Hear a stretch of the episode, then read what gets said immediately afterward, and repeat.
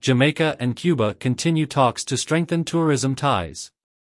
Jamaica Minister of Tourism, Honorable Edmund Bartlett, see left in the photo, presents an autographed copy of Tourism Resilience and Recovery for Global Sustainability and Development, Navigating COVID-19 and the Future, to newly appointed Cuban ambassador to Jamaica, His Excellency Fermin Gabriel Quinona Sanchez, seen right in the photo during a recent introductory slash courtesy dinner meeting at New Kingston Spanish Court Hotel.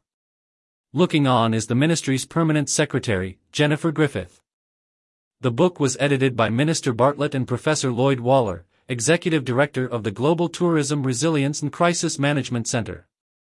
During the meeting, they discussed the activation of a Memorandum of Understanding for Multi-Destination Tourism signed in 2016 implementation of which was delayed in part due to the COVID 19 pandemic. The Ministry of Tourism has intensified its efforts to activate multi destination tourism agreements with key bilateral partners in the region, including Mexico, Panama, Cuba, Dominican Republic, and Colombia, which will provide visitors with an opportunity to experience different destinations and satisfy their diverse passion points on one travel itinerary multi-destination tourism is considered a prime vehicle for the recovery and continued success of the tourism sector.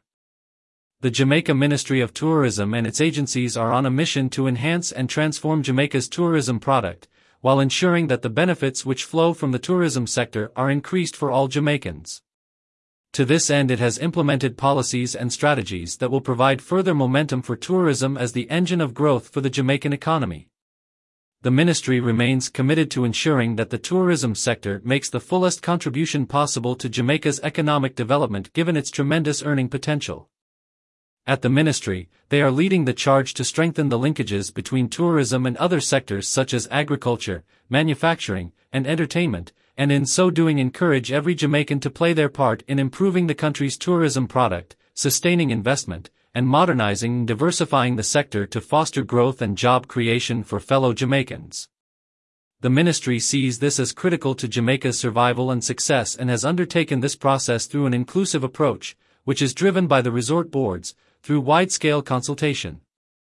Recognizing that a collaborative effort and a committed partnership between the public and private sectors will be needed to achieve set targets, central to the ministry's plans is maintaining and nurturing its relationship with all key stakeholders. In so doing, it is believed that with the Master Plan for Sustainable Tourism Development as a guide and the National Development Plan, Vision 2030 as a benchmark, the ministry's goals are achievable for the benefit of all Jamaicans. More news about Jamaica.